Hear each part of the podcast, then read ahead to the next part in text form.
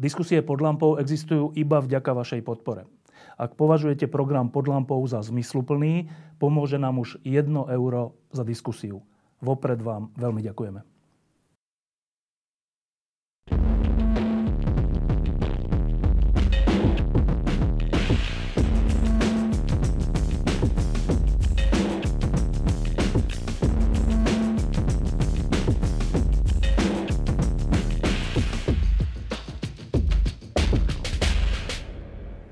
Za pár dní, to budú presne 3 roky, e, čo boli na Slovensku teda primátorské a starostovské voľby a sú to teda 3 roky, odkedy má Bratislava nového primátora. A sú to už skoro 2 roky celé, e, čo sa toto mesto nečakane trápi s pandémiou, čo úplne mení situáciu našich životov a predpokladám, že aj miest.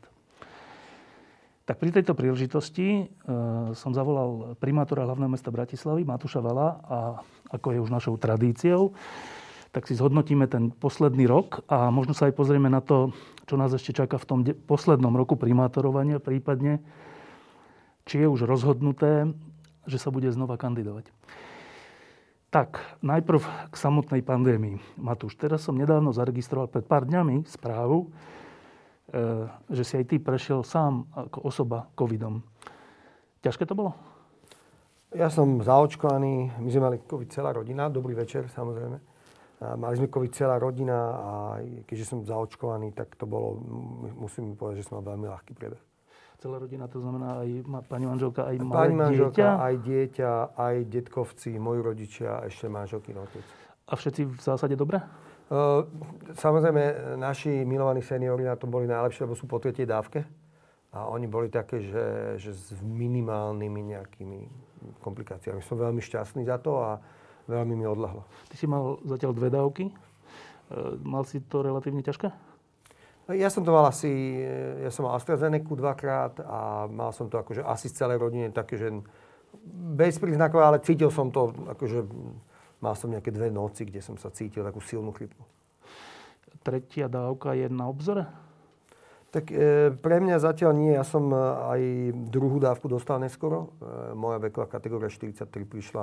Ja som vlastne druhú dávku pri prvej sekunde, keď som sa mohol objednať, som sa objednal a ten systém ma pustil na druhú dávku 1. júla. Mm. Takže 6 mesiacov a pôjdem pravdepodobne hneď na tretiu. Tak, e, tak toto takto s nami teda máva ten vírus, e, zasahuje do našich osobných životov, ale výrazne, veľmi výrazne zasahuje do životov celej krajiny vrátane miest. Čo tie dva roky urobili s Bratislavou? Uh, nedá sa tváriť to, že vírus nás nezasiahol. Nezasiahol. Zasiahol v podstate úplne všetko, aj keď to, ten, ten, to prvé kolo, tá prvá vlna bola v Bratislave bol, myslím, že jeden jeden, jedno umrtie v prvej vlne a, a všetci sme proste nastavili pravidlá, udržiavali sme sa, bolo to, bolo to tak správne. A sledovali sme všetky tie pravidlá, ktoré sú dôležité aj dnes veľmi. A, tak my sme sa na základe aj toho t- išli tváriť, že v druhej vlne vlastne musíme to mesto, musíme robiť všetko to, na čo sme boli nachystaní. Covid, necovid, my sme mali nachystané scenáre, mali sme nachystaný vlastný semafor. Po prvej vlne v lete sme nachystali vlastný semafor, ktorý hovoril, pri, akej, pri akom čísle nákazených v Bratislave niektoré veci vypíname aj na magistrate, aj, aj smerom navon. Uh, ale tá druhá vlna bola taký, ako poviem to otvorený masakér, že bolo veľmi ťažké, veľmi ťažké sa tváriť, že všetko dáme cez online, všetko ide OK, je tu nejaký vírus, ale my pracujeme ďalej nesmierne ťažké, pretože nie len tou náladou, ktorá bola v tej druhej vlne, ale tou komplikáciou, ktorú COVID vytvoril na mnohých frontoch, sa to nie úplne dalo. No a dneska sme v tretej vlne, niektoré štáty okolo nás hovoria, že štvrtej vlne sú, aj keď sú paralelne s nami. A, a, a už, už e, všetci, sú, všetci sú takí, ako, tá, tá nálada nie je dobrá. Cítim to v Bratislave, cítim to na našich obyvateľov, cítim to na sebe. Zrušili sme vianočné trhy. Napríklad. To je príklad. E, nie je to podstatné, lebo mám preplnené nemocnice, kde nám zomierajú ľudia, ide o život. E, chcem povedať, že, že to je samozrejme jasné a to je ten najväčší problém. A, a naši, podľa mňa hrdinovia týchto dní, opäť raz zdravotníci tam proste kolabujú. A, ale, ale tá nálada ľudí, ktorí nie sú priamo, alebo ich najbližší zasenutí covidom, je citeľne ovplyvňovaná aj takou vecou, že zrušíme nejakú radosť, ktorú sme mohli mať a ktorú každoročne sme boli ochotní zdieľať ako Vianočné trhy. My sme ich tento rok už mali postavené. O to to bolo e, bolestivejšie, ale opakujem, mm, asi sú Vianočné trhy nepodstatné, keď vidíme, čo sa deje v našich nemocniciach. Um, Bratislava okrem iného má jeden dobrý primát. E, ak sa nemýlim, tak je to najzaočkovanejšie mesto na Slovensku? Určite áno. My... E, bol taký, bola taká méta, že 70 ľudí... 75% ľudí nad 50 rokov. Nad 50 rokov a Bratislava to dosiahla. Áno. Teraz je to zrejme ešte viac. 78. 78%, že, že v, v tomto zmysle vzorné hlavné mesto. Tá nepríjemnosť je v tom, že nám to nepomohlo. E, pomohlo nám to, pretože pokým bol ten COVID semafor, ktorý pripravila vláda, ktorý hovoril o výnimkách pre mesta, o okresy. Žolíkoch, no. Ktorý, žolíky, ktoré majú vysokú zaočkovanosť nad 50 rokov, už východ bol v Čiernej zavretý a my sme tu ďalej sedávali v reštaurácii a to trvalo možno mesiac. Takže na to obdobie to pomohlo, ale logicky tá situácia sa tak preklopila. Aj do našich nemocníc boli e, privážaní ľudia z iných krajov a iných okresov. Zaplnili sa nemocnice, že, že teraz hrať sa na tie žoliky, je mi to veľmi ľúto, lebo naozaj naši obyvateľi a obyvateľky boli zodpovední a ja si to veľmi cením. My sme aj veľa energie dali do tej kampani a, ale sme v štádiu, najmä v tých nemocniciach, že a, asi nemá zmysel teraz hovoriť o nejakých žolikoch. Teraz treba proste vydržať, dať sa dokopy, vydržať to najhoršie. A pevne verím, že vláda nájde odvahu a povie, že tí, čo sú zodpovední a urobili to gesto, že dali zaočkovať, budú môcť nejakým spôsobom viac fungovať. A teraz nejde ani o to, o tých ľudí, aby my sme mohli chodiť, e, ja neviem, niekam viac ide o to, aby nám neskolabovalo napríklad gastro, gastroscéna bratislavská, alebo obchody. Aby, aby kultúra, šport. Kultúra, šport, ako to sú strašne dôležité veci, ktoré tvoria tú kostru Bratislavy a my, my, my ich potrebujeme. Tento týždeň som mal ešte jednu lampu s Petrom Sabakom, to je ten lekár v prvej línii, Poznám ktorý sa. denne slúži viac ako 8 hodín, viac ako 12 hodín. A pýtal som sa ho, že keďže je ten na rane, ten v tých nemocniciach, že, že čo by on vlastne povedal na to, keby sme teraz urobili takú vec, že zaočkovaní e, môžu chodiť napríklad do gastra v situácii, keď sa plnia nemocnice. Bol som zvedavý, čo mm-hmm. povie. A on povedal, že on by to úplne privítal. Že prečo by to privítal? Privítal by to preto, lebo si myslí, že tým by výrazne stúpla motivácia pre ľudí zaočkovať sa a tým by dlhodobo bolo menej pacientov v nemocniciach? Ja mám kolega, pána doktora Sabaku, je môj brat, anesteziolog, aj s jeho manželkou sú v tej úplne prvej línie na Kramároch. Takže ja mám dáta, ktoré sú úplne z prvej ruky. A, a pokiaľ sme sa o, o tom očkovaní mohli diskutovať, a tá diskusia je správna, normálna, bola aj v 19. storočí, a keď sme sa bavili o, myslím, že to boli kiahne, alebo čo no, bavili, mm.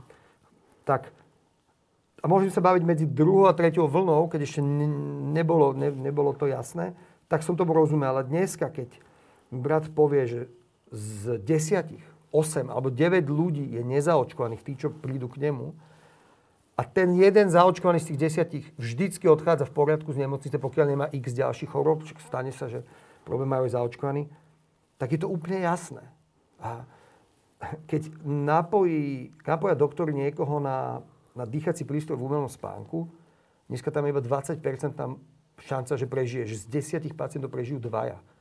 Pri druhej vlne to bolo cca pol na pol. Toto sú dáta, ktoré mám od brata, ktorý to odhaduje tak, ako to tam vidí. Ale samozrejme sú to aj dáta, ktoré sa zhodujú s tým, čo, čo sa píše. A, a pre mňa to nie je, ja už som to niekde spomínal, ja rešpektujem každého voľbu. Rešpektujem každého voľbu a viem si predstaviť, že niekto, kto má problém nedôveru v štát, hm, stará sa o seba, ide veľmi ako keby alternatívne, medicína. Celé to rešpektujem a nechce si nechať pichnúť nejakú chémiu e, do ruky. ja tomu rozumiem, ale v tejto sekunde už nejde iba o neho. Už ide o, o to, že v Bratislave naozaj sú tisícké operácií preložených a zastavených. Uh-huh. Sú tu ľudia úplne, ktorí nemajú s týmto nič, ktorí potrebujú ísť na operáciu a nejdu. Trpia, trpia ich rodiny, všetci, ktorí, na ktorým ich záleží. Trpí náš zdravotnícky systém, trpia doktory, ktorých je menej teraz, pretože veľa z nich odišlo. A, a už to prestá, už, už to... Už nediskutujeme. Už, tu, už, už, tu, už tej debate nerozumiem. Už tej debate nerozumiem a tlak v Európe je úplne jasný. Ako, na to, aby ľudia uh, sa motivovali uh, k očkovaniu tým, že majú jasné výhody. Čiže ty Pretože ako... ešte jednu vec poviem, očkovaní nie sú imúni, že nedostanú COVID. Najmä keď prišla Delta, tak tá debata sa úplne posunula. Ale majú dokázateľne... Rádovo iný priebeh. Rádovo iný priebeh a nezaťažujú napríklad zdravotníctvo. Čiže, lebo to znie trocha tak kacírsky, ale ja som si to preto overil u Petra Sabaku, aby to neznelo kacírsky, že e, vie primátor Bratislavy povedať, že možno teraz po tomto lockdowne, keď sa to bude prehodnocovať na budúci týždeň, by mohla vláda prísť k tomu, že dobre, tak a teraz zaočkovaní troška väčšia sloboda, nezaočkovaní pokračujú. Myslíš, že by sa to dalo urobiť? Ja pevne verím, že na to nájdú odvahu. Druhú odvahu, ktorú treba nájsť, a potom sa už dostaneme k samotnej Bratislave, je, a tú odvahu už nachádzajú Gréci, Česi, Nemci, Taliani, všelikto, e, je povedať, že očkovanie je povinné. Ako sa máš ty k tomu? Ukazuje sa to, že v Európe táto diskusia už prebieha. Niektoré štáty sú rozhodnuté a pravdepodobne to je nejaký logický záver, dúfam, že tohto celého. Že ne, nebie sa to s tvojim pocitom slobody? Nemám na všetko odpovede. E, dneska ide o ľudské životy a vnúcovať niekomu niečo je tam najmenej prirodzená moja vec, aj keď opatreniami, ktoré v Bratislave robíme, chceme v dobrom Musíte. veľa ľudí ovplyvniť a ich životy zlepšiť a, ale dneska už naozaj sme v situácii, keď, keď trpia úplne iní ľudia. Dneska to nie je o nich. Dneska to nie je o niekoho v obe, že si povie, že ja teraz akože to nechcem, pokiaľ nemá nejakú samozrejme zdravotnú kondíciu, ale sú tu iní ľudia, ktorí sa proste nevedia dostať k zdravotníckej k zdravotníckému zásahu a pomoci a to je veľmi vážna vec. Dobre, tak e, pamätám si tie tri roky, čo sme sa tu pravidelne stretávali, tak som sa ťa pravidelne pýtal na e, plány, ktoré máš a tvoj tím, ktoré máte s Bratislavou, napríklad s námestiami, so zástavkami, s odpadkovými košami, s lavičkami, s rôznymi vecami, s dopravou, s parkovaním. E, to všetko vyžaduje aj nejaké zdroje, aj nejakú tvorivosť, aj, aj nejaký čas. E, len sa mi zdá, že tá pandémia spôsobila výpadky nielen v štátnom rozpočte, ale aj v rozpočte miest. Aj v Bratislave. Nakoľko ti to znemožnilo urobiť niektoré veci, ktoré si plánoval? Mm, je to úplne logické. Keď, uh, mesto Bratislava, ako aj iné obce na Slovensku, mesta, žijú z podielových daní fyzických osôb. To znamená, že keď ľudia zaplatia málo daní, nám ide menej peňazí. Takisto sú pre nás dôležité daň z nehnuteľnosti a, a, sú niektoré ostatné veci. Nás veľmi zasiahlo najmä to, že napríklad a, naša firma, dopravný podnik Bratislava, strácal na tom, že ľudia nechodili MHD a teraz zase nechodia v druhej vlne mesačne milión, milión a pol, niekedy dva v tých rekordoch a na konci to bolo okolo 30 miliónov, ktoré sa nevybrali na listkoch. A, a samozrejme, dopravný podnik je väčšinou vždy dotovaná služba, to nie je služba, on na konci roka on nezarobí peniaze, o, je vždy je to dotovaná služba mestom. No, takže tie peniaze niekde chýbajú a, a chýbajú v dopravnom podniku a chýbajú v meste. A to sú len niektoré, sú aj iné organizácie.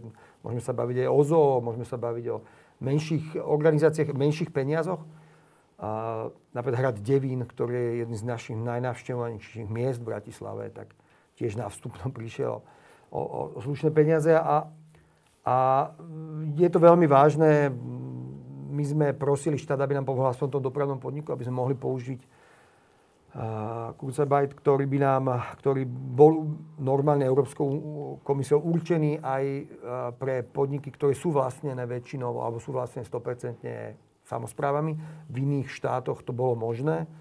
A u nás sa vláda rozhodla, že to neumožní samozpráve a tým pádom sme nedostali v podstate žiadnu pomoc od štátu v tomto.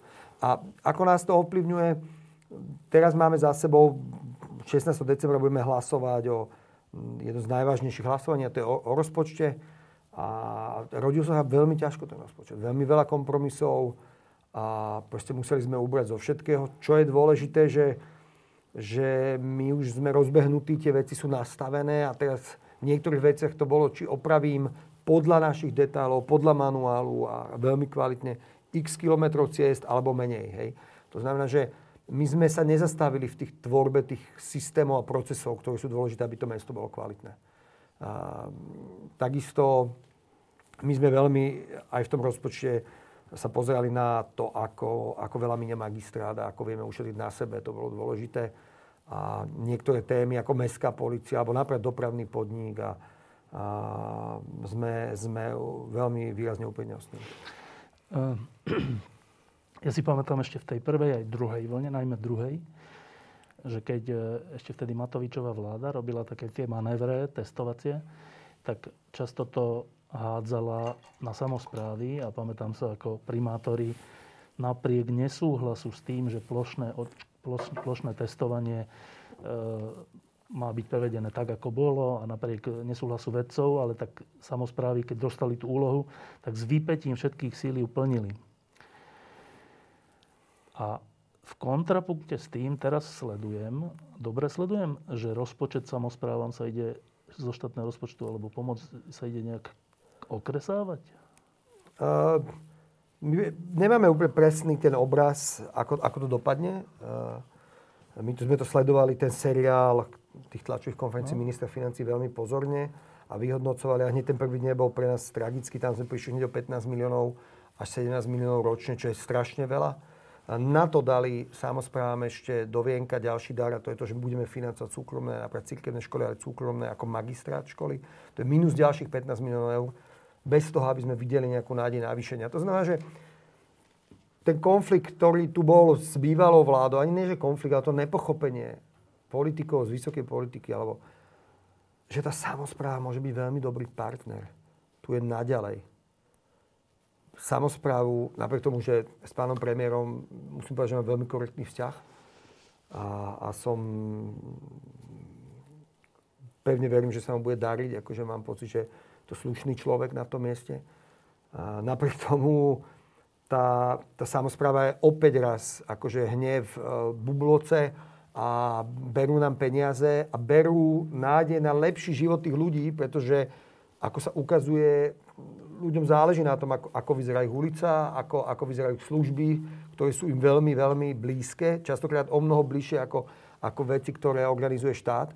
Aj tá dôvera samozprávu podľa posledných čísel, čo som videl, je relatívne veľmi vysoká, vyššia ako, ako do toho štátu. A neviem, či nás ten štát trestce, alebo čo, ale je to veľké nepochopenie toho, čo, čo je samozpráva e, schopná. Ukázalo sa to na testovaní.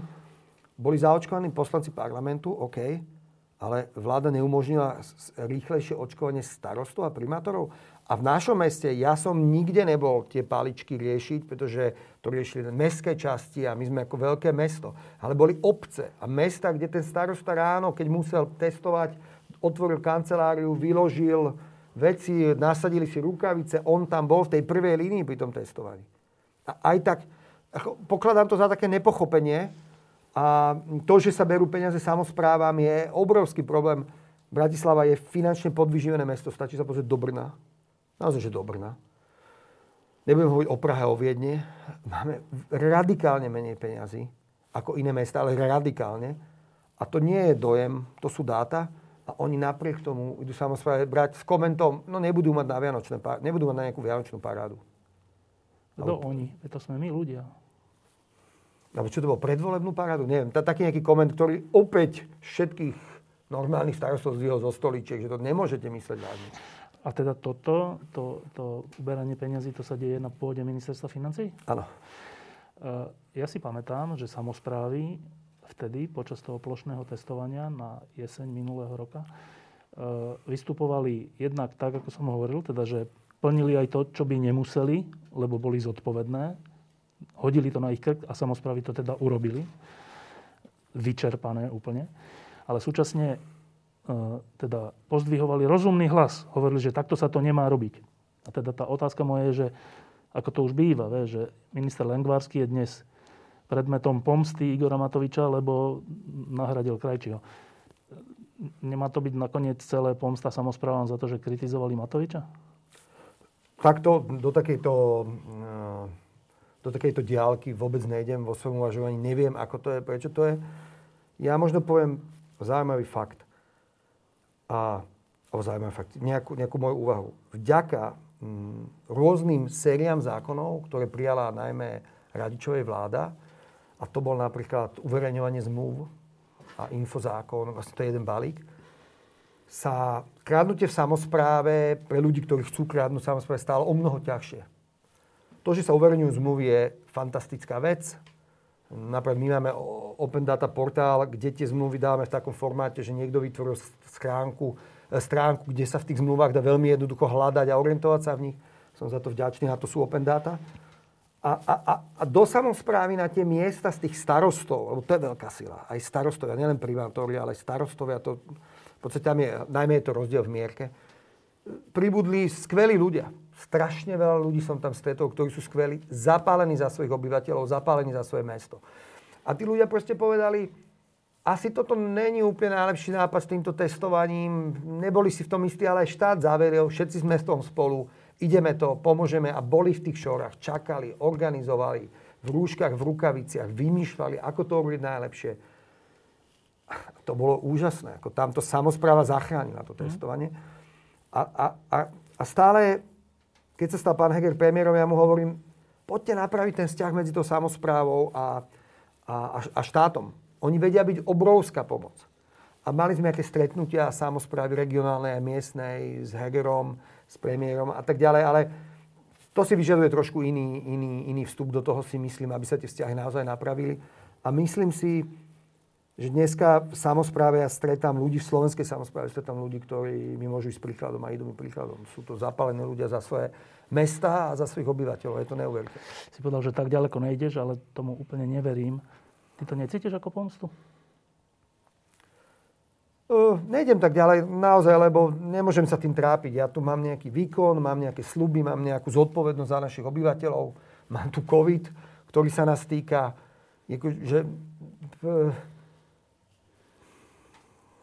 máme prácu proste, my máme toho veľa strašne. No a teraz k tým námestiam najprv. E, keď si nastúpil, tak pamätám sa tú prvú lampu ešte vtedy s divákmi, vlastne skoro všetky boli s divákmi, okrem tých pandemických. A zase budú, keď táto pandémia prejde. E, tak som sa ťa pýtal na to, že prečo také neuveriteľne lukratívne miesta, ako je námestie SMP, ako je bývalé Gotwaldovo dnes, aké Hodžovo, či to nie Hodžovo, aké námestie? Námestie Slobody. Slobody. A ďalšie Aj námestia e, sú vlastne nenavštevované ľuďmi, pretože sú nelákavé. A ty si mi hovoril veci, ktoré ma skoro by som povedal, že nadchli, že ako by sa to dalo urobiť. Tak po troch rokoch, v akom sme stave? to je to najvýhoda chodiť práve do diskusí počas troch rokov. Uh, poďme konkrétne. Bavili sme sa vtedy o námestí, um, námestí SMP. To sú tri námestia. Medzi tým v tých troch rokoch my sme vytvorili nové námestie, respektíve sme nový názov námestie Nežnej revolúcie, to je celé to námestie pred starou tržnicou. Máme námestie SMP, námestie Nežnej revolúcie a kamenné námestie. Um, na to, aby sme vedeli, čo s tým robiť, je to priestor, ktorý bol naposledy dotýkaný mestom, ja neviem, možno z 60 70 rokov, absolútne zanedbaný. Také aj e, javy sa tam dejú, to správanie ľudí veľmi kopíruje kvalitu toho verejného priestoru a je to mm, priestor, ktorý není ani pekný, ani atraktívny. Tak na to, aby sme vedeli, čo s tým, sme potrebovali urobiť kvalitnú architektonickú súťaž. Na to, aby sme mohli urobiť súťaž, potrebovali sme urobiť niekoho, organizáciu, ktorá tie súťaže bude robiť. Takže začalo to v apríli 2019, keď sme robili mestský MIB a Metropolitný, Metropolitný inštitút Bratislavy a založili sme tam oddelenie súťaží, to sa všetko udialo, máme tam skvelí ľudí, oni usporiadali súťaž, to bol súťažný dialog, to znamená, že to je taká vec, kde vlastne sa dá baviť s tými architektmi pri komplikovaných témach. Na Slovensku to bolo použité asi prvýkrát v architektúre. A, a dneska máme výsledok. Máme, výsledok už máme dlhšie, ale dneska máme na námestí SMP sa robia sondy, ktoré skúmajú stav, stav toho, čo sa deje pod povrchom a najmä sú to informácie pre archeológov a rozbiehajú sa všetky procesy na to, aby sme, aby sme dokončili projektovú dokumentáciu, vysúťažili to, bude to trvať ešte roky a urobili nový nádherný priestor. Ja som z toho návrhu nadšený, my sme ho predstavili myslím, že to bolo na začiatku tohto roka? A verejnosti, mm, keďže veľmi veľa bol ten, už počas tej súťaže komunikovaný ten návrh so stakeholdermi z okolia, tak ja si myslím, že to dopadlo veľmi dobre a ideme, asi nás pandémia zdržala, musím povedať, skoro, mm, keďže to bolo, to bol taký ten dialog a na začiatku ešte neboli, sme, neboli všetci tak online zorientovaní, tak nás zdržala nejakých x mesiacov, ale ideme podľa toho, ako sme to chceli Asi urobiť. A to je len jeden príklad. Že to bude trvať rok či roky? No tak uh, stále má Slovensko a od 1. marca, od, od 1. apríla sa to zmení, ale máme najpomalšie verejné obstarávanie v Európskej únii. A všetko kvôli tomu, že ľudia sa môžu do nekonečna odvolávať, odvolávať hoci kto, ktorý ani nesplnil všetky podmienky, sa môže odvolávať. Všetko sa v tom štáte, ale aj v komunále naťahuje a a je to zodpovedná úloha urobiť takúto vec. Veľmi veľa sme hľadali ten, ten, tú formu, máme ju. Myslím, že obyvateľi ju prijali veľmi dobre. No ale samozrejme teraz do toho vstupujú pamiatkári, archeológovia. Tak idete kopať, chceme vedieť, čo tam je. Nemôže nám nič uísť. Všetky tie procesy, ktoré musia byť a ktoré trvajú mesiace. Dobre, čiže, čiže kedy uvidíme prvé znaky toho, že ide to byť nové námestie? Tak pre mňa ten proces je stále a pokračuje. Dneska sa Ale máme, fyzicky. Máme sondy, kedy dojde k prvým rekonštrukciám. Tam sú rôzne fázy, ako to je rozfázované. Uh, neviem teraz povedať, ja som chcel, aby v roku 2024 námestie bolo hotové. Či bude hotové, neviem povedať. Dúfam, že bude, keď nie, v 2025 určite áno. Čiže 3-4 roky. Áno. Dobre, toto plus minus platí aj o tých ostatných priestoroch? Máme urobený Grosling, máme krásnu súťaž s výsledkami, a minulý týždeň som podpísal extrémne dôležitú vec a to je spoločenskú zmluvu a založili sme spoločnosť s SIHOM, to je Slovak Investment Holding. Štát niektorý typ peňazí dá do spoločnosti, do tohto holdingu, ktorá vstupuje bez nároku na nič do zaujímavých nejakých verejnoprospešných akcií, teraz som to tak zjednodušil, je to komplikovanejšie. A, a, a ako keby štát sa stal cez tento holding nejakým spôsobom spolumajiteľ Gresslingu alebo tej akciovky uh, SEOčky, ktorá vlastní Gressling a vlastne nám dal peniaze, nevratnú požičku týmto spôsobom. Takže máme peniaze, máme tým a robíme tam buracké práce, rekonštruoval sa komín. Takže tam sa, tam sa dejú, tam sa Čiže dejú veci. krásne bude, kúpele. Budeme mať krásne kúpele, máme na nich peniaze, máme na nich skvelý tým, aj na Slovensku, aj, aj z Talianska. A nerátam, že nás niečo prekvapilo, lebo predtým, ako sme vyhlásili súťaž, sme vedeli o statike, o pamiatkároch a všetky veci sme vedeli. A v podstate ja sa na to veľmi teším. A začneme, prvá bude knižnica hotová. Dobre, tak budeme to sledovať. Ešte jedna srdcovka, tentokrát moja, a to je e, vyriešenie premostenia e, teda Starého mesta a Vidrice, teda Židovskej ulice. Tam si tiež hovoril na začiatku, že sa to dá a že to nemusí trvať dlhé, dlhé, dlhé roky. Tak kde sme? Máme už skvelý architektonický názor na celé hradby. Tam bola vysúťažená výborný tím, slovenský tím odmeňovaný, ktorí urobili, updateli projekt hradieb, to je veľmi dôležité. A tieto dni sedíme aj s architektmi inými nad, pre, nad Plato, nad Staromeskou. Chceli sme ho predstaviť do Vianoc, to riešenie. To riešenie samozrejme sa stalo väčším. Už to je len Plato, už je to diskusia o tom, ako sa postaviť celým tým hradbám celej tej, tej, tej staromestskej. A už je to zrazu celý príbeh, ktorý nie je len o tom, ale je o tom, že my Začíname niekde na námestí Nežnej revolúcie, rekonštruujeme tú celú Cestu. zónu až, až po podstate židovskú, tam je Hurbanovo židovská, tam bude plato, bude, bavíme sa o moste SMP, Hviezdoslavo námestie, celý taký kruh a tam sa zase napájame na koniec živého, námest, e, koniec živého námestia, teda na tú súťaž. A bavíme sa o Gorkého, čo bude ako z Gorkého. Do toho je ešte Komenského námestie, ktoré by sa malo súťažiť e, verejné obstarávanie na zhotoviteľa v týchto dňoch. Takže celé to začína do seba zapadať a, a teším sa na to, bude to skvelá vec. Čiže pre, predstavíte to v najbližších týždňoch? Ale v najbližších týždňoch, ale, ale štvrtý rok, ktorý začal už pre mňa vlastne, uh, lebo podľa, mo, podľa môjho odhadu budú voľby 22. oktobra 2022, to je nepodstatné. Ten štvrtý rok bude ten, v ktorom uh, budeme, prestaneme ukazovať tie vizualizácie, ktoré sú dôležité, lebo vizualizácia predstavuje tú odpoveď na otázku, že čo tam má byť, ako to má vyzerať. No. A to sa hľadá ťažko. No. Keď sa zle človek spýta, nenájde dobrú odpoveď na otázku. Keď je odpoveď na otázku zlá, znamená, že má zlé riešenie, ktoré ho dobehne. My tie riešenia máme veľmi poctivo vyhľadané, nájdené, dnes ich máme a štvrtý rok bude v znamení budovania určite a už sa to deje. Prvé živé miesta sa začínajú objavovať. Veľmi nás spomalil COVID a spomalilo nás šialene zvýšenie cien v stavebníctve tam sa nám stalo, že sme mali vysúťažené veci, ktoré sa mali začať fyzicky budovať e, na jeseň tohto roku a proste tie firmy podskakovali, lebo zistili, že za tú cenu to jednoducho nemôžu urobiť. Takže sa robili na novo viacej verejné súťaže. Dobre, druhá taká veľmi kľúčová vec, najmä pre teba, bolo, bola parkovacia politika. Prišiel si s tým tak, tak v niečom aj osamotene, aj riskantne, lebo to je nepopulárna vec často. Ehm, prišli všelijaké návrhy, protinávrhy, potom prišlo nejaké meškanie s tým, nemeškanie. Dobre, kde sme dnes? Parkovacia politika je vec, ktorá v tej hitparáde, keď sa bavíme aj s inými starostami, aj z iných svetadielov, krajín, tej hitparáde tej, tej komunálnej politiky zaregulovať parkovanie, tie, tie ostatné mesta to majú urobené desiatky rokov za nami. Viedeň v nejakej zóne nie až tak dávno za nami, ale tá debata už tam prebehla a našťastie tam už vidno tie výsledky.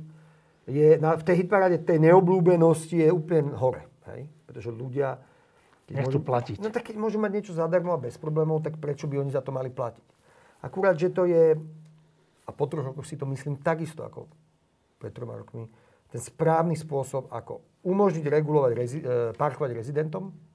Bývam v dome, mám tu trvalý pobyt, vlastním auto, prednostne tu môžem parkovať za zo pár eur a dokáže zároveň zaregulovať, dať trošku tomu super divokému parkovaniu v Bratislave nejaký poriadok. Paralelne s parkovacou politikou, ale my robíme na tom, na, na výstavbe a príprave parkovacích domov. To je vec, ktorá je dneska, keď sa nájde dobré miesto, je proste jednoducho mm, normálna vec, fungujúca inde. A tá topografia niektorých našich sídlisk je taká, že tie parkovacie domy dvoj, troj poschodie sa tam objavia a nikomu ani nebudú vadiť. Máme za sebou prvých 9 stretnutí s obyvateľmi nad 9 konkrétnymi parkovacími domami. 7 z toho sme usúdili, že ako keby výrazne neproblémové. Čiže ľudia sú na to pripravení, chcú to. A to budú parkova- parkovacie miesta, ktoré sú veľmi dôležité, ktoré budú súčasťou parkovacej politiky. Dneska, čo je predvčerom sme spustili prihlasovací web, tzv. PAS, parkovací asistent, pas.sk, aby sa prví rezidenti troch prvých zón, jedno je dvor 4 v Petržálke, druhé je zóna v Rači a tretia je zóna v Novom meste, aby sa mohli začať prihlasovať a od 10. januára meškáme s tým. A od 10. januára sa začne v týchto zónach normálne kontrolovať už celomestská parkovacia politika a postupne máme naplánované schválené v zastupiteľstve mestskými časťami ďalšie zóny a nechceli sme robiť veľa naraz, a postupne ich budeme pridávať, e, komunikovať s obyvateľmi a začne sa, začne sa to naplňať. Je to neobľúbená vec, ale ja som to ľuďom slúbil. Ja som to jasne hovoril, čo ideme urobiť.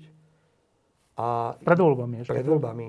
A bral, beriem to ako slúb, ktorý, ktorý chcem splniť. Dobre, a teda k takej e, plnej, alebo aspoň... Je to neobľúbená vec, ale ja ju robím preto, lebo som pevne presvedčený, že urobí z Bratislavu lepším mestom, kde bude lepší kľud na parkovanie pre ľudí, ktorí tam bývajú a budú uvoľnenejšie chodníky pre tých, ktorých naozaj potrebujú a bude poriadok v uliciach. No a toto v nejakom funkčnom stave, alebo aspoň do veľkej miery funkčnom stave, teda na väčšom území, než len v nejakých pokusných zónach, bude asi kedy? Myslím si, že budeme Niekde samozrejme ani nebude parkovacia politika, alebo nie je potrebná. My ideme do zón, ktoré sú potrebné a dneska už sú obyvateľia, ktorí si pýtajú nejaký typ regulácie parkovania. 500 bytov má nejaký typ regulácie parkovania. Aj iné zóny, ktoré my Dobre. potom prebereme. A máme rok 22, kde pribudnú ďalšie zóny. Rok 23 už bude taký, že veľmi veľa zón bude v Bratislave. Dobre, teraz e, úplne dôležitá vec bola, a to nie len pre teba, ale aj pre obyvateľov tohto mesta, hospodárenie Bratislavy. E, bolo zvykom dlhoročným, 20-30 rokov to tak bolo, že Bratislava bola Eldorádom pre rôznych podnikateľov, ktoré, ktorí si vedeli cez mesto všeličo vybaviť, alebo ktorí pre mesto niečo robili. A týkalo sa to všelijakých aj, aj e, polomestských a polosúkromných podnikov, z ktorých odtekali peniaze tam, kam nemali. Ehm, toto sa za tie tri roky, dúfam, predpokladám, zmenilo výrazne. Máš na to nejaký kvantifikovateľný údaj? Mm, ma, uh, je to ťažké nájsť a povedať, že je to x percent. Pretože tých, tých, uh, tých ukazovateľov je veľmi veľa, ale, ale musím povedať, že to zmenilo. Ja poviem zo pár príkladov. Uh, poviem úplne konkrétny príklad. Mesto v roku 2021, ešte nám chýba vlastne so pár týždňov do konca roku 2021, ušetrilo oproti tomu nastaveniu, ktoré sme, ktoré sme tu našli my, 18 miliónov eur. Niekto si povie, že to veľa, niekto si povie, že to málo. Pre mňa to je strašne veľa peňazí. A môžeme si dať príklady. Od úplne najmenšieho, poďme, že deratizácia, ktorá bola predražená 100%. My dneska máme deratizáciu objednanú za 50 tisíc eur to je o polovicu menej, ako to bolo doteraz. To, sú, to je taký smiešný ukazovateľ, že kde všade sa niekto pokúšal vyťahnuť peniaze aj v takejto malej veci, ale um, môžeme ísť na elektrickú energiu. Bratislava mala, platila tzv. rezervu um, na odber elektrickej energie, kto, ktorej, ktorú nikdy sa nedosiahla ani jednu petinu tej rezervy. Nikdy. A tie dáta, keď si niekto dal dokopy, tak náš môj kolega, ktorý je teraz šéf, bude mať, má na starosti už dlhú dobu celé osvetlenie v Bratislave. Juraj Noáši si to dal dokopy, pozrel si tie dáta a povedal, že toto nepotrebujeme. 460 tisíc eur ročne ušetrenie. A môžeme, môžeme ísť úplne ďalej. To, čo sa dialo, v, do, v dopravný podnik dneska šetrí úžasným spôsobom. Na dieloch hovorili celé legendy o tom, aké sa pre, aké predražené diele používal dopravný podnik a neboli to legendy. Ako Dneska, náhradné diely? Náhradné diely, to bolo, my hovorili, my hovorili, eh, keď som sa stretával pred voľbami aj s niektorými, aj po voľbách eh, s niektorými zamestnancami odtiaľ hovorili, že tam si to dve firmy, tri firmy pred dielňami akože dávali z ruky do ruky a akože predávali ten dielec a každý si z toho niečo zobral. Nepodstatné, môžeme ísť ďalej, ďalšie príklady, úplne absurdný príklad. Na novom vysúťažení a telekomunikačných služieb pre Bratislavu sme ušetrili 250 tisíc eur. Jako vša, všade, kde sme prišli, sme zistili m, a, karty a, pre zamestnancov, stra, strávne lístky. Skoro pol milióna eur novým verejným obstaraním šetríme. Oproti tomu stavu, kde sme tu našli. To znamená, že... A, potom sa môžeme baviť o našich teda mestských firmách OLO, kde sa nám podarilo kúpiť, a to je veľká vec, získať späť do pod kontrolu separovania odpadu a zbavili sme sa veľmi nevýhodnej, veľmi nevýhodnej etickej a morálnej zmluvy, ktorú by nikto normálny nikdy nepodpísal, ktorý by mal, uh, uh, mal naozajský záujem o, o Bratislavu a o tú firmu, uh, ktorá hovorila rôzne veci. Napríklad hovorila to, že tá firma, predtým to bola Vasa Eko, potom, potom jej nástupca, ktorá hovorila, že môže spalovať u nás uh, tomu odpadu za 5 eur, ale tá cena je v skutočnosti 100 eur. Takže oni si okrem toho si brali od iných firiem a akože odpada a spalovali za 5 eur, ale od nich brali úplne inú sumu. A to je len jeden príklad. Hej. E, a takto môžeme ísť ďalej. To samozrejme tie veci, ktoré už boli medializované a tam išli trestné oznámenia, ako prebiehali leasingy napríklad v Infre a v BVS, kde sa milióny eur strácali. Tak to, to už som o tom asi viackrát hovoril. usilujeme sa, uh, usilujeme sa šetriť na procesoch, usilujeme sa šetriť na tom, aby sme tie peniaze mohli využiť niekde inde. Aby sme ich mohli dať do chodníkov, napríklad, kde, kde toľko chýbajú. A máme celé tabulky. A budeme o tom hovoriť, ten materiál. Pravdepodobne v januári vyhodnotíme celý rok 2021 a spracujeme nejaký prehľadný materiál, kde o tom budeme hovoriť. No, e, ďalší problém bol dlhé roky e, podoba Bratislavy, respektíve zásahy do jej podoby, ktoré boli nie že necitlivé, ale ktoré boli úplne že proti logike toho miesta, kde bolo niečo nové postavené alebo tak. A pripisovalo sa to tomu, že, že teda developeri majú väčšiu moc než samotné mesto, keďže za to vedia zaplatiť nejakým spôsobom. Pamätám sa, že keď si nastúpil, tak si hovoril, že toto sa musí skončiť a, do, a to až v takých detailoch, že keď si developeri povedia, že akože tam je nejaká bytová vybavenosť, ale skuto, alebo že, že dajú niečo, už si to presne nepamätám, ale niečo také, že deklarujú niečo ako byt, alebo, nie, ale pritom to nie je byt. Takže ty to, ty to nebudeš podpisovať takéto zmluvy, respektíve to skončí. Skončilo to? Áno. Apartmány proste my nebudeme považovať za vybavenosť, keďže vieme, že potom ich developer predáva ako byty a zapisuje na katastre ako byty oni potrebujú menej parkovacích miest, zahustujú tú oblasť, bez parkovacích miest, ktoré developer nemusí byť na svojom pozemku alebo vo svojom objekte. A mali sme príklad kobiek, mali sme príklad bytov, nad sebou byty, byty, normálne byty, vykreslené byty, ktoré boli napísané, to sú kopky. OK, tak to si zrobíte srandu, akože to vieme, že nie sú kopky. Čiže toto skončilo? Máme kancelárie, teraz som že kancelárie, teda byty, máme byty, ktoré, že to sú kancelárie lebo však to je, no, to je jedno, nie? idem do bytu a mám tam kancelár, ale to sú byty a my vieme, že ich budete predať ako byty. To znamená, že to, tam, je, tam ako keby sa usilujeme používať normálne sedliacký rozum a jasne povedať, že my chceme zlepšiť, aj sme zlepšili komunikáciu s developermi. Aj ten proces toho povolovania, pre nich to je dôležité. Máme ho, dneska oni môžu podávať online tie veci. Tá, ten projekt ide hneď na 4 oddelenia naraz. Mám Veľmi ma to zaujíma, okolko dokážeme skrácovať ten proces. Nechcem, aby mesto niekoho buzerovalo, nechcem, aby mesto bolo niečo, čo, kde projekty, obyčajné projekty, sa na nich čaká mesiace, aj rok. Mali sme projekty, ktoré čakali rok a pol. Komplikované projekty trvajú dlhšie logicky, lebo sú komplikované, ale, ale, ale potrebujeme, aby sa vyžadovali tie, aby, aby, sa, aby tie pravidla boli splnené a, a my to vyžadujeme tak, ako som to povedal. A čo sa týka zásahov do do podoby mesta takých, ktoré to mesto zoškaredňujú a nie skrášľujú, alebo sú neorganické. E, je nejaký zásah za posledné 3 roky, s ktorým máš výrazný problém? Mm. Uh, neviem, či som podpísal za posledné 3 roky niečo, s čím by som mal akože výrazný problém. Aj keď chcem povedať, oddelujem architekta od primátora. Na, úlohou mesta je pri záväznom stanovisku, ktoré vydávame, vidieť, či je tam dodržaný zákon mesta, ktorý sa volá územný plán. A aj niektoré iné ukazovatele, ale keď sú dodržané, či už sa ti to páči, alebo Či sa mi to páči, alebo nie. Máme iné... Ale sú dodržiavané, hej, tie tri roky. Tie, za, tie, tie zákony, tie, tie pravidla, Áno, keď sú dodržané, máme na to iné, iné mechanizmy, kde sa vieme baviť, akože, alebo niekto vie sa baviť s developerom, že pozrieme sa na tú architektúru, to je úplne mimo mňa, tak uh, podpíšem záväzné stanovisko aj projektu, ktorý sa možno niekomu nepáči. To je iná vec, ale sú, chcem... sú dodržiavané územné plány. My sa o to usilujeme a maximálne, a neviem o tom, že by som podpísal za posledné 3 roky niečo, čo by porušovalo územný plán.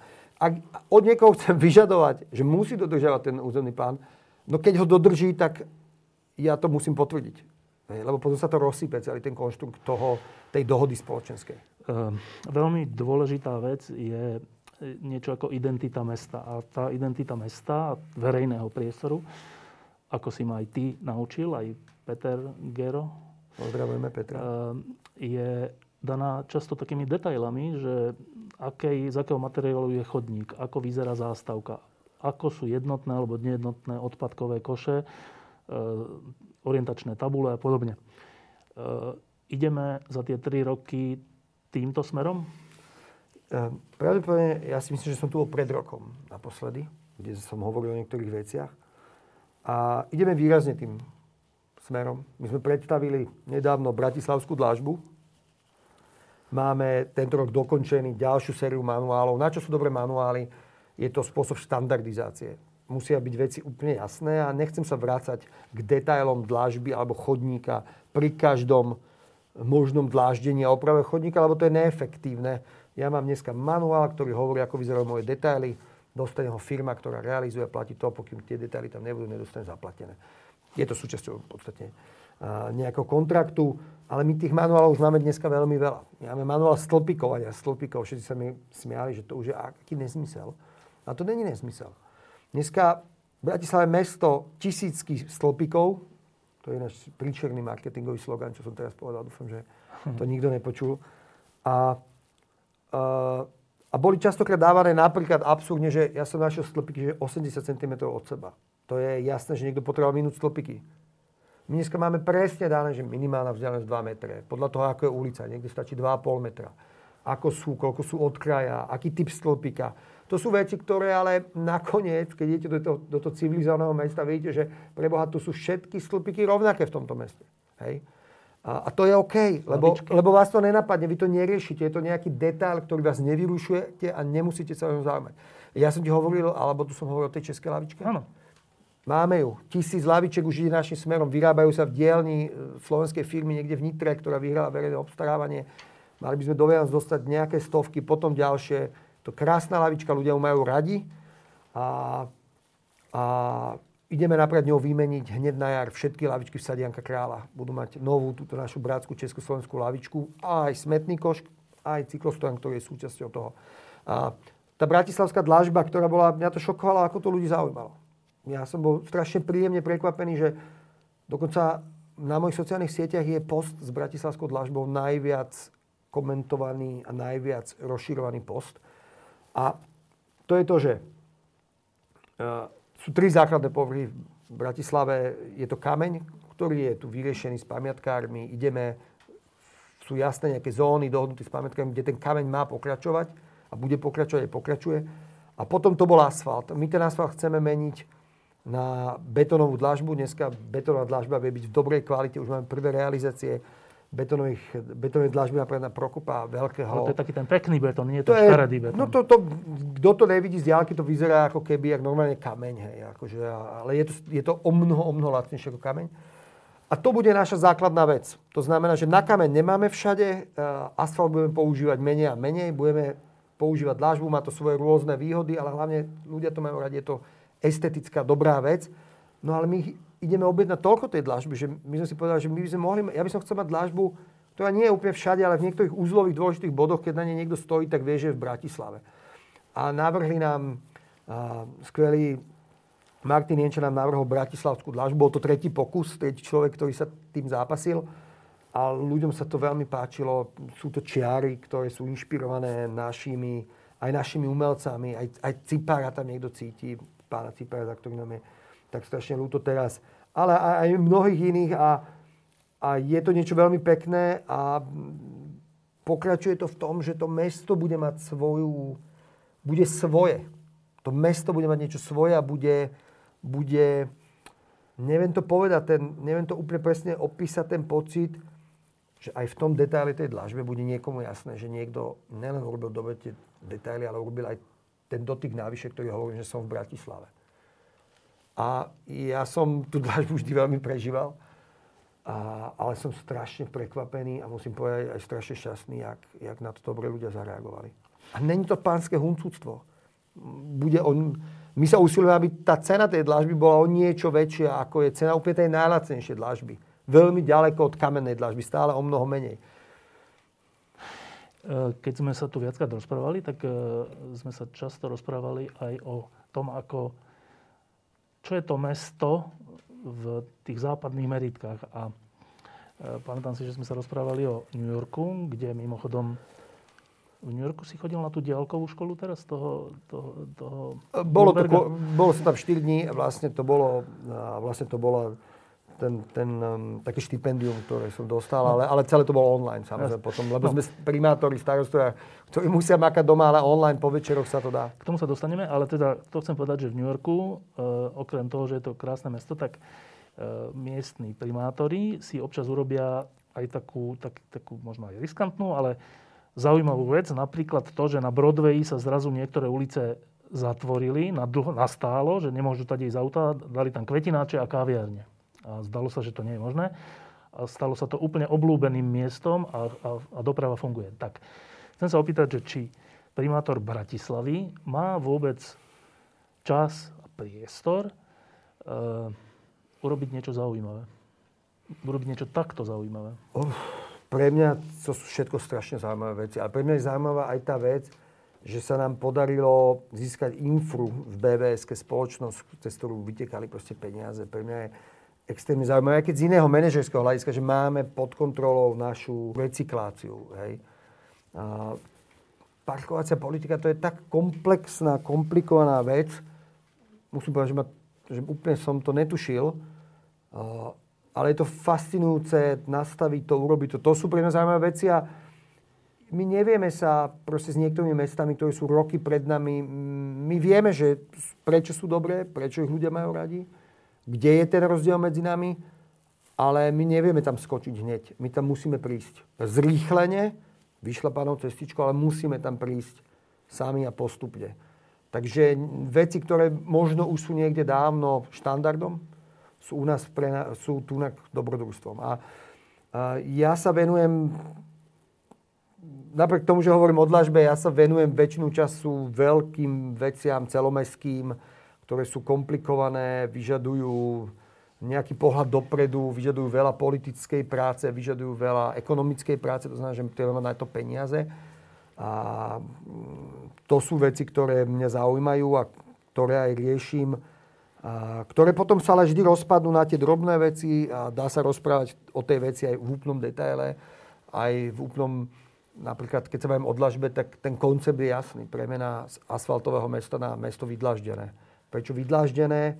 Pretože dlažba prináša takú kvalitu, takú a takú. Tieto kvality prinesú ľuďom toto a toto. A keď sa bavíme o tom verejnom priestore, tá úplne najväčšia tá, tá veta je, sú dve vety, ktoré, ktoré ja mám.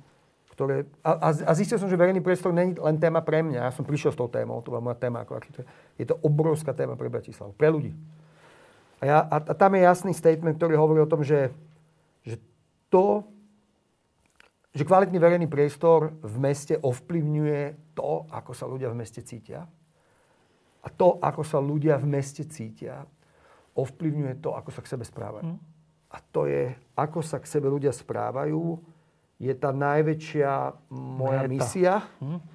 méta, pretože keď vy tým ľuďom dáte dobrý background pre ich život, že ne, oni nemajú riešiť detail dlažby ani smetný koš, to má byť prirodzene dobré, tak sa môžu venovať iným veciam, môžu kvalitne, e, keď im dovolíte kvalitne športovať, ísť na kvalitnú kultúru, kvalitne sa ovie, odviezť, nečakať v zápche, tak sú OK. A keď sú OK, tak sa správajú aj k iným milo. A dneska práve v covide, práve tým, že napríklad tá barlička trochu tej milosti, napríklad to, ten predvianočný čas, to hovorím tak ako, že nás to tak popchínalo. Je dneska veľmi, každý je uprataný doma, nie sú tie trhy nikde, nielen v Bratislave. Tu nie je, ostávajú nám práve tieto vzťahy a správať sa k sebe slušne a normálne. A to je vec, ktorá tak výrazne môže zmeniť pocit z mesta.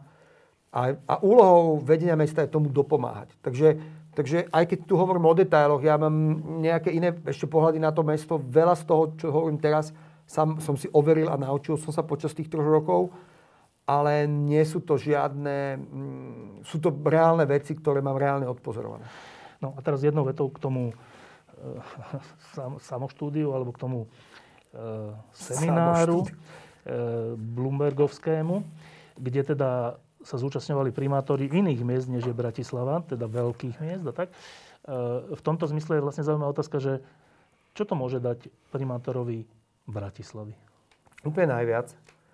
Je to, mm, neviem, či som tu už o tom hovoril, bol také ako štipendium, ktoré Bloomberg, Michael Bloomberg, jeden z najbohatších Američanov, sa rozhodol, že on investuje do miest. Bývalý primátor New Yorku. Bývalý primátor New Yorku v troch období, ale majiteľ aj Bloomberg spoločnosti. On investuje veľkú filantropiu, dáva všade, ale dáva do miest, pretože verí, že v mestách sa deje tá demokracia, v mestách sa deje ten život. A robí okrem iného taký kurz pre primátorov z rôznych miest, eh, ktorý sa volá že Bloomberg, Harvard, City Leadership Initiative. Eh, je to, on to oni to platia, Harvard im to robí ten kurz. A každý rok tam mm, vyhrá toto štipendium 40 starostov. Ja som to vyhral pred rokom a pol, vlastne kedy, pred dvoma rokmi, skoro tesne pred, vlastne pred začiatkom pandémie tesne. Som to začal. A my sme z toho, okrem toho, že som tam sedím so 40, prvé 4 dní boli naživo v New Yorku, že tam sedíme so 40 ľuďmi, ktorí majú iný svetadiel častokrát, inú mierku, inú legislatívu, ale tie problémy sú tie isté. A keď sú tie isté problémy, tak tie aj riešenia sú veľmi podobné. A to je proste neuveriteľné odovzdávanie si a, z vedomosti, ale to sa všeobecne vie. Predvčerom som hovoril ráno, som mal 20-minútový prezentáciu online na tzv. prvom Inspira konferencii, inspiratívne alebo inšpirovanie sa konferencii Zväzu českých miest a obcí. To je ako naše ZMOS, ale oni to majú v Čechách, z Močer. A presne oni, a na úvode povedal ten speaker presne to, že to je dôležité, aby starostovia sa vedeli stretnúť, baviť sa, ukazovali si veci, čo sa dá, čo sa nedá. No ale okrem toho, že sme tam mali ako keby veľa prednášok a, a pracovali s nami, tak my sme mohli súťažiť o, a to je najzaujímavejšie na tom, o konkrétne know-how veci, ktoré nám oni dávali. To znamená, že my sme s našim týmom vyhrali tzv. Že innovation team, ktorý tu pred pandémiou normálne chodil. Ľudia, ktorých zaplatil Harvard, sem prišli, analyzovali s našim týmom veci a, a, a, a pracovali sme na tom, že čo je, kde, kde, kde je nutná inovácia. Prvé, čo nás naučili, to, čo my si myslíme, že je, je nutné inovovať, nemusí byť vôbec pravda. Vždy sa pýtať obyvateľov.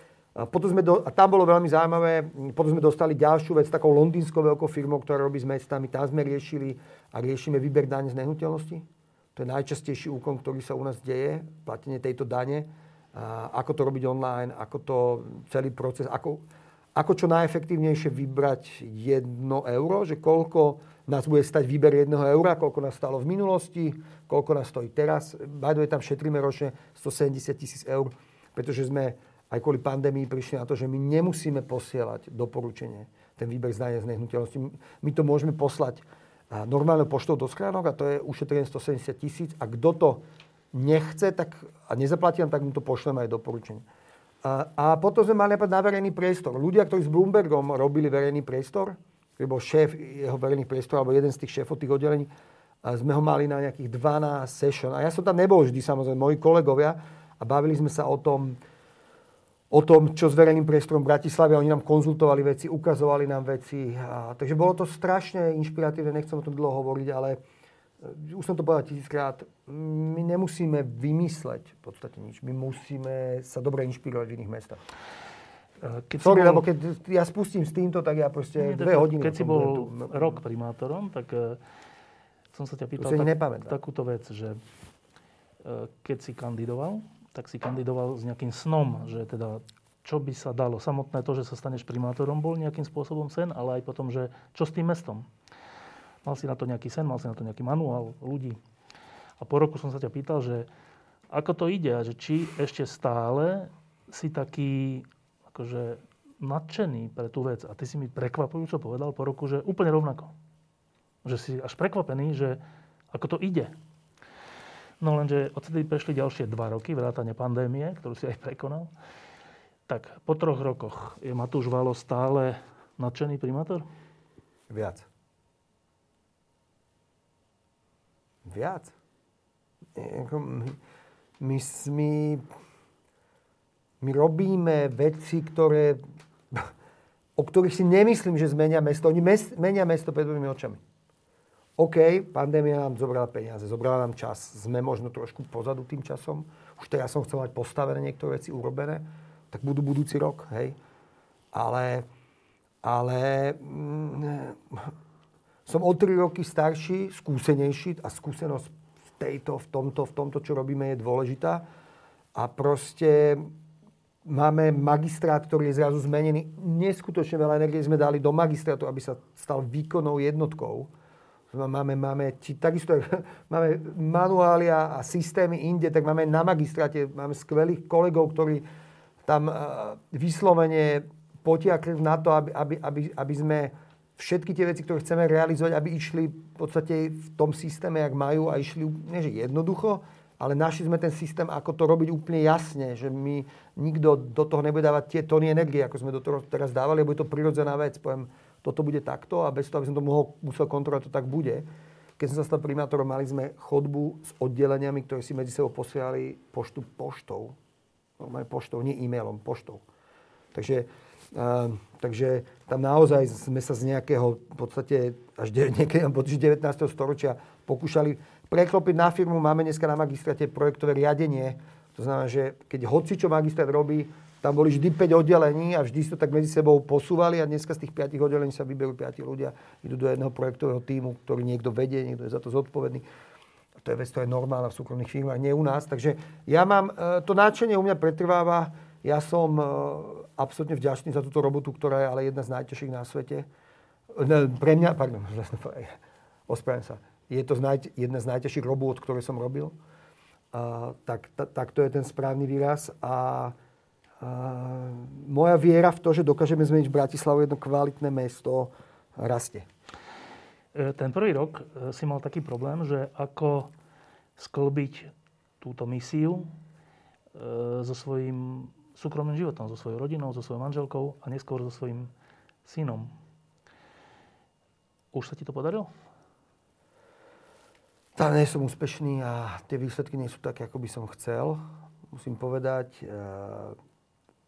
tá najvyššia meta moja je rodina, to je dneska jasné. Syn, manželka. Ja poviem úplne otvorene, že som každým dňom viac prekvapený, aké to je skvelé mať dieťa. Ja som to nevedel, dlho sme sa len usilovali, to je tajomstvo. A som nesmierne šťastný, že ho máme. To, je to obrovský zážitok. Je to dar, to požehnaný dar. Tak to je, to je výraz, ktorý mám na túto vec. A musím extrémne veľa disciplíny vynaložiť na to, aby som to mal oddelené, aby som... Ja s nimi... Byť s nimi je to pre mňa to najdôležitejšie, najkrajšie, čo môžem zažiť. Ale tá robota, to je chobotnica, to je, to je 24-7. Takže tak isto ako manažeri iných veľkých firiem a politici, proste musí mať človek to jasné vedomie, kde je súkromie, že tam treba byť, keď nefunguje súkromie, veľmi ťažko funguje robota. A, proste tá disciplína je nutná. Dneska som sa bavil o tom s Linduškou, že musím si dať na to zase pozor, lebo zase som sa rozbehol do, do proste obrovských obratok. No, po troch rokoch je vždy na mieste otázka, keďže už je len rok do konca tohto funkčného obdobia a súčasne je to už len rok do ďalších volieb, už menej ako rok tak vždy vyvstáva otázka po troch rokoch, že ten človek, ktorý je v nejakej funkcii, či má ešte silu, inšpiráciu, ochotu ísť do toho znova. Ja som nedávno zaregistroval, že si ohlásil vznik niečoho takého, čo to umožňuje, čiže predpokladám, že do toho ideš znova. Dobre predpokladám? Neohlásil som to. Niektorí novinári to sa usilovali urobiť za mňa. väčšina tých vecí, ktoré robíme, je na 8 rokov minimálne. To je normálny čas, kedy sa to mesto mení. Takže je prirodzené, že, že tá dlhšia mierka časová ma zaujíma, ale, ale ja som e, sa usilujem vždycky čokoľvek, čo robím, dobre prichystať. A mm, myslím, že odpoveď na tú otázku bude mať dobre prichystanú, tak aby som o nej hovoril niekedy na začiatku budúceho roka a, a každý sa dozvie všetko, čo, čo sa toho týka.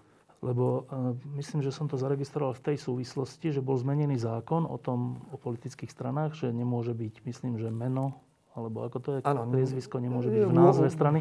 A keďže ty si mal tým Valo, tak zrejme, teda, áno, je to tak, že už nemôže byť tento To bolo iné, my sme mali, mm, v tom hárku sme mohli mať e, napísané príslušnosť nejakému občianskému združeniu, my sme tam písali tým Valo, bola legálna vec, ktorú ale oni mm, potom SNS a Smer ju zmenili, dokonca na tej tlačovke hovorili o, moj, o mojej kandidatúre. A dneska nemô, nemôžeme ísť týmto spôsobom, ak by sme chceli. A to znamená čo? Že musíte vytvoriť nejaké občianske združenie? Vlastne nie, nemôže tam byť občianske združenie. Čiže čo je cesta? Na tej ceste nejak, ako keby, e, možno práve teraz sme, ale, ale presne si to chcem celé dobre pripraviť a dneska mm, mám veľmi veľa roboty s mestom, ale myslím, že na začiatku budúceho roka a to bude trošku lepšie a budem pripravený aj e, povedať moje rozhodnutie v tomto smere. Ale predpokladám, že už si nejako rozhodnutý. Opakujem, že myslím si, že to je na, na viac ako na 4 roky. Ako ne, nebudem sa tajiť, nebudem okolo toho robiť nejaké okolky, ale, ale tie detaily by som chcel oznámiť, keď na to budeme pripravení. Ako... Dobre? No a teraz ešte pár takých úplne kratučkých otázok s kratučkými odpovediami, pokiaľ možno. Najväčšia radosť za 3 roky? Jonatanko. Pracovná? Že sa mi podarilo nalákať perfektných ľudí na to, aby robili pre Bratislavu. To je strašne dôležité. A niektoré úspechy veľké, ako je 60 miliónová rekonštrukcia Dubravsko-Karlovskej radiály, ktorá dneska vyzerá ako normálne európske mesto v 21. storočí. A úplne malé ako rekonštrukcia záchodov v Sadianka kráľa, ktorú ľudia evidentne milujú. Sám som prekvapený. A záchody sú dôležitá vec, či sa nám to páči alebo nie. Uh, vec, ktorá sa nepodarila. Veľa. Veľa vecí nejde podľa plánu, veľa vecí nám bere strašne veľa energie a, a je toho veľa. Mm, cyklo tej cesty, ktoré som slúbil, nestihneme urobiť. 22 km segregovaných cyklotest nestihneme urobiť v tomto volebnom období.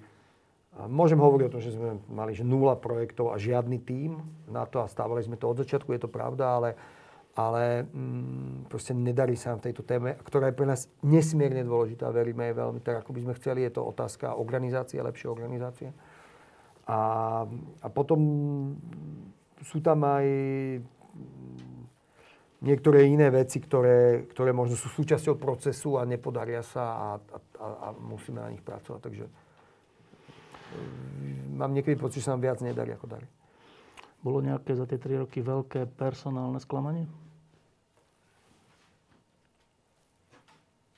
Mm, myslím, že, myslím, že ani nie. Mm, tí moji blízki ľudia a sú, sú naďalej fantastickí a, a verím im, verím im absolútne 100%. Splnený sen? Meníme Bratislavu. Či sa to niekomu páči alebo nie, tá Bratislava sa mení a iba sa rozbiehame. Som presvedčený dneska už, že je to iba otázka času, aby to bolo extrémne evidentné. Nesplnený sen. Mm. Chceli by sme umeniť rýchlejšie tú Bratislavu. To, to, je, to je možno ten nesplnený sen. A je niečo také konkrétne, čo si chcel urobiť a nedalo sa to? Jeden príklad. Strašne som chcel urobiť cyklochodník na ostrove Sihoď. To je 3,2 kilometra krásneho, už dneska vyasfaltovaného so stĺpami osvetlenia existujúceho chodníku, kde by cyklisti do Devína nemuseli ísť po tej ceste, keďže ten projekt ešte stále niekde stojí a je pomaly. A nedalo sa to jednoducho, nebolo to. Museli by sme porušiť zákon, aby sme to mohli urobiť, čo, čo nechceme robiť. E, je niečo, čo ten rok, ktorý ti ešte zostáva do volieb, považuješ za najdôležitejšie? Električka do Petržalky. Obrovský projekt, 74 miliónov. Teda predlženie? Predlženie električky do Petržalky, 7 zástavok, a 12 minút z konečnej do centra. Úplne neuveriteľná zmena pre toľka tých ľudí. Máme tam dobré detaily, máme pekné zástavky. A je to podľa mňa, ten projekt sme ho, veľmi prerábali už počas môjho pôsobenia, zlepšovali. A, a tak, ako sa dalo, ako, na, ako nás pustil, pustil ten projekt. A, to je, to je veľká vec. A samozrejme presvedčiť ľudí o tom, že, tá, že to parkovanie, tých 39 eur, môže, je nejaká suma, ktorá za to stojí, aby sme sa všetci viac rešpektovali v tom parkovaní. Um, máš predstavu o tom, že ak budeš kandidovať a budeš ďalšie 4 roky primátorom, čiže sa naplní tá 8-ročná ambícia, um, vieš, kedy si budeš môcť povedať, že stalo to za to, som spokojný? No, neviem. Vôbec neviem odpovedať na túto otázku. Vieš? Že čo všetko by sa muselo zmeniť? Alebo aká by mala byť Bratislava, keď budeš mať ten pocit, že sa to stalo? Uh, ja, OK, to je iná, iný typ otázky a, a musí mať kvalitný verejný priestor, musí byť transparentná. Schválili sme teraz a, naše zásady transparentnosti, na, myslím, že na oktobrovom zastupiteľstvo, podľa ktorých pôjdeme. A rôzne iné veci, ktoré, ktoré musíme dosiahnuť, ale to všetko bude na nič, keď si ľudia nepovedia, že v tomto meste sa žije lepšie, že sa tu cítime lepšie. A samozrejme tá najvyššia ambícia, to je naozaj extrémna ambícia, je, že sa ľudia k sebe budú chovať lepšie. Ale nie som tak namyslený, aby som si myslel, že ju dosiahne možno ja, možno niekto, kto dojde po mne a budeme roky, roky to mesto udržovať kvalitné, tak aby sa tu ľuďom žilo lepšie a mohli sa k sebe správať slušnejšie. Nie, to, to zase nemyslím, že až taká veľká ambícia. Mne ten Peter Gero, uh, bývalý, myslím, hlavný architekt Hamburgu, hovoril, že to je úplne, že, že, že priamo sa to deje, že ak je verejný priestor vlúdny, tak aj ľudia sú vľúdni. Áno. To, to, to nie je nejaký to, zázrak, že to tak je. To tak je. Ja ako architekt tomu samozrejme musím veriť. Môj zamestnanie predtým, ako som zostal primátor. No, e, a ešte jedna taká delikátna otázka. E, teraz máme krízu politických elít, by som povedal. Aj keď neviem, či slovo elita je správne použité. Máme opozíciu, ktorá tu pred rokmi uniesla štát a ktorá za tie dva roky, čo je v opozícii, sa strašným spôsobom podpísala pod neočkovanie sa ľudí.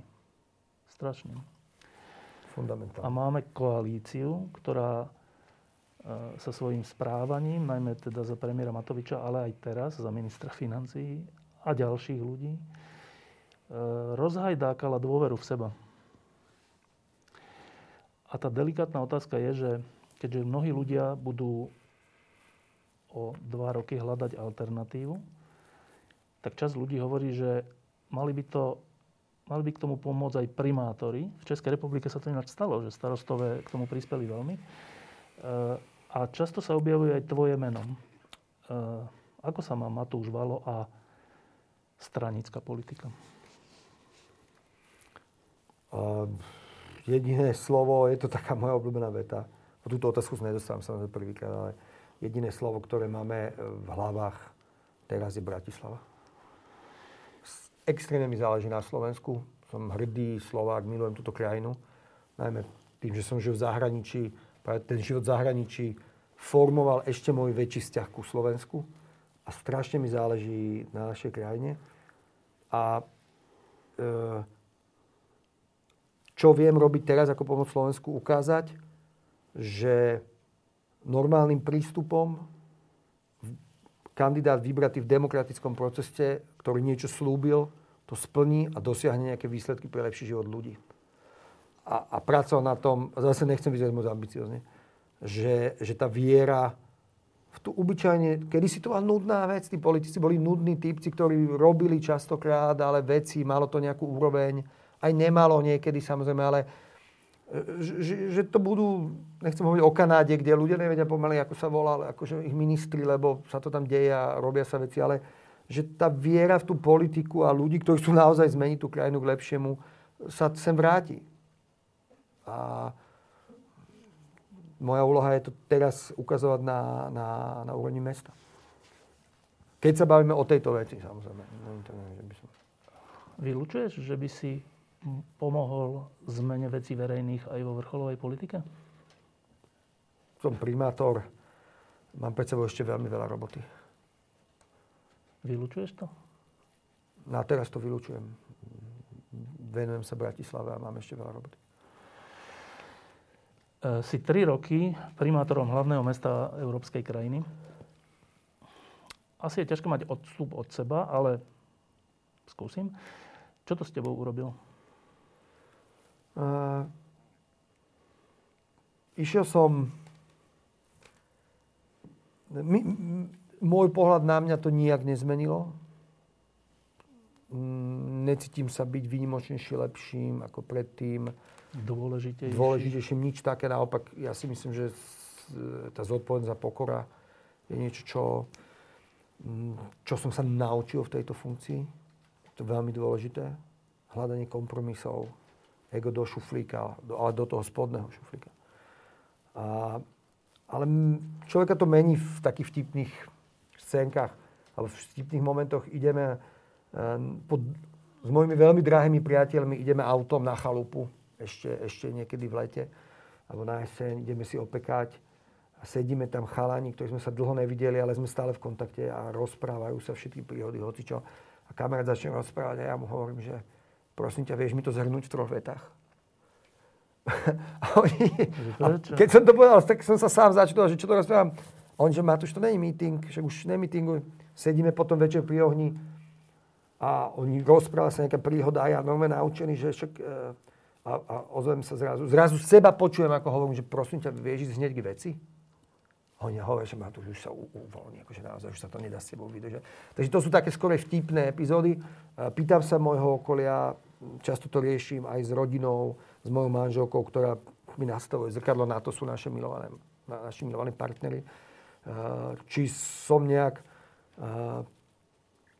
či som OK a, a to okolie mi ani nedáva šancu nebyť OK a myslím si, že, že veľmi prísnu, prísne hranice, ak by som začal nejak akože vystrkovať rožky tom, že si myslím, že som, nie, že som niečo viac, by, by mi to bolo nastavené.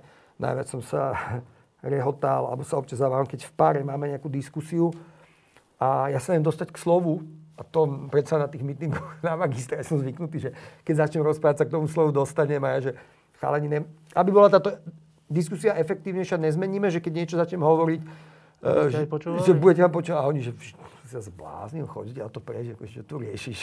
Dostan sa k slovu a keď sa nedostaneš, máš smolu. Akože, tí, ma, tí, tí mi dávajú akože nulový rešpekt. A tak to má byť. E, cítim sa, ne, možno tú zmenu niekto vidí, neviem, neviem to vôbec posúdiť. No. Ale, ale kontrolujem si to. Zaujímam sa o to, Ehm, tá, tam hovorí sa, že moc korumpuje. Moc primátora, ktorý všetko robí transparentne a nemá ísť k korupovaniu tej osoby, ale má ich k tomu a, a, a k väčšej zodpovednosti a, a úplne, že nohy na zemi. To je, to je základná vec, myslím. Takže to je in, iný, myslím, že komunálna politika je iný príbeh ako vysoká politika stále. Ako hovoril môj ja, pán riaditeľ magistrátu Cibor Košťal, to je jeden z ľudí, ktorý som šťastný, že tam je aj s Jakubom Kmeťom, že sú v tom so mňou, že proste tá komunálna politika je podobný šport ako vysoká politika, ale úplne iná liga. A je to aj v tom aj dobrom, aj v tom zlom. A v tom dobrom je to to, že nepovažujem sa za nič, uh, ani nikoho vynimočného. Ako, dokonca my máme tú vec, že niekedy Bratislavčanov voláme, že klienti. Čiže my sme firma, ktorú oni platia zo svojich daní a my im robíme servis. Hej. Že to je tá mentalita, ktorá, je to asi úplne presné, ale to je tá mentalita, ktorú ja dávam do našich, do našich radov. To mestským policajtom vysvetlím, že to sú klienti vaši. To nie sú, to musí byť akože, to sú normálne, že ľudia, ktorí sa skladajú na váš plat, takže tak sa k ním chovajme napríklad. Matúš Valo a tretí rok primátorovania. Ďakujem, že si prišiel. E, strašne ťažko sa teraz pozera na to, čo sa deje na Slovensku, ako sa správame voči sebe e, a v čom sme sa to ocitli. E, vieš to filtrovať? Alebo ťa to zraňuje? Asi každého vnímavého človeka to musí zraňovať. Preto keď sa aj bavíme o tej dobe um, je to, je to zvláštne, ľudia to začínajú filtrovať, čo, čo není úplne dobré, pretože s ľuďmi, ktorými som sa kedysi bavil o politike s kamarátmi, zrazu povedal, Matúš, ja to nesledujem už. Už sa... Ja Ale už zo znechutenia. Znechutenia. To znamená, že keď normálni ľudia prestajú sledovať politiku, vždy to ide k tomu, že k slovu sa dostávajú mm. nejaké spodné prúdy alebo... alebo hrubosť. Hrubosť. A musím povedať, že aj súčasná koalícia má obrovskú, obrovskú vinu na tom, že tie veci nefungujú. To, že oni urobia nejaké opatrenia a potom si to cez médiá hádajú sa, že kto, aké no. body je, je proste to nemusím byť politik, aby som vedel, že to je zlé. Ľudia, to je zlé. Tak sa to nerobí. V inej krajine sa to tak nerobí. Nikde sa to tak nerobí. A nebudem hovoriť o našej opozícii, ktorej sa bojíme. Aj ty, že? Ja, my sa, ja mám strach z nich. To, čo z nich ide teraz, to, čo rozprávajú, čo by urobili, to je, to je, to je, to je akože strach o prežitie niekedy, ja mám pocit. Hej. To, je, to sú neuveriteľné veci uh, a musím povedať, že niekto mi to hovorí, nejaký politológ, neviem, či Slovensko nie je jediná krajina v Európskej únii, no. kde opozícia nejde s koalíciou jednotne za očkovanie, ale opozícia z toho vytvára nejaké body. Hej. No. To je akože absurdná tragédia a tá opozícia, ale aj ľudia v koalícii, ktorí spochybňujú očkovanie. A hovorím to nie ako fanatik do očkovania, ako človek, ktorý vidí dáta a sám to zažil. No, brata. Uh, tak hazardujú s ľudskými životmi. To je všetko, čo som mohol povedať. Preto som sa ťa pýtal, že či vylúčuješ vrcholovú politiku. Ďakujem. Ďakujem veľmi pekne. Diskusie pod lampou existujú iba vďaka vašej podpore. Ak považujete program pod lampou za zmysluplný, pomôže nám už 1 euro za diskusiu. Vopred vám